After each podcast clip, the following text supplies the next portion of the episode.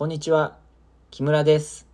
このポッドキャストは2022年10月17日から23日に京都のギャラリー平野さんで行われたグルーグループ展、暮らしの断片展に向けた声です。この回では私、木村にとっての暮らしの断片を紹介いたします。私にとっての暮らしの断片。暮らしとは自分自身を表現する場なのかもしれない。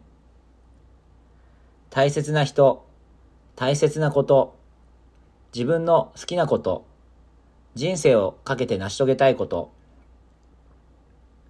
ライフスタイル、少しかっこつけた言葉に聞こえるかもしれないが、僕はとても大切にしている。僕にとってライフスタイルそのものである暮らし。そんな暮らしの中にある断片。聞いてくださってありがとうございました。